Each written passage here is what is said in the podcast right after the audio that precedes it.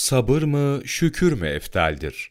Bil ki, bazı alimler yokluğa sabretmenin, bazıları varlığa şükretmenin eftal olduğunu, bazıları da eftal olanın kişilere ve durumlara göre değiştiğini söylemişlerdir. Dini nasların, Kur'an ve hadislerin ve zahir, ilk okuyuşta akla gelenin manaları ise sabrın şükürden eftal olduğunu gösterirler. Bu sözlerde şükrün de üstünlüğünü bildirmekle birlikte sabrın daha üstün olduğu vurgulanmıştır. Mesela Allahu Teala şöyle buyurmuştur: Ancak sabredenlere hesapsız mükafat verilecektir. Zümer suresi 10. ayet. Allah Resulü sallallahu aleyhi ve sellem de şunu söylemiştir. Size verilen en üstün şeyler yakin, kuvvetli iman ve sabırdır.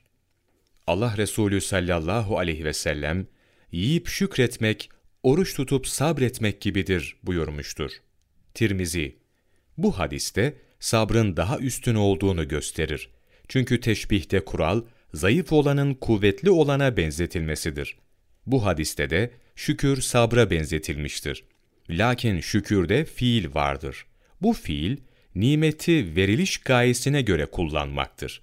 Buysa hem nefis mücadelesi gerektirmesi ve dolayısıyla nefsi terbiye etmesi, hem de bazı faydalar ve hizmetler sağlaması açısından şükre üstünlük kazandıran bir özelliktir.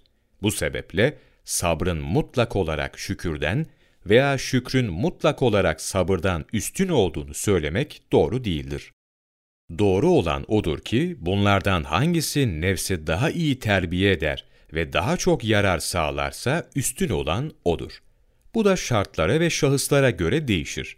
Bunun misali, tıpkı ekmeğin aç olan insan için, suyun da susuz olan için daha üstün olması gibidir. Çünkü bazı insanlar yoklukla terbiye edilmeye muhtaçtırlar.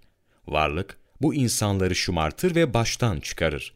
Bu tipler için sabır daha üstündür. Bazı insanlarsa nimet bulunca ibadet etmek ve hayır işleri yapmak için şevk ve heyecan kazanırlar.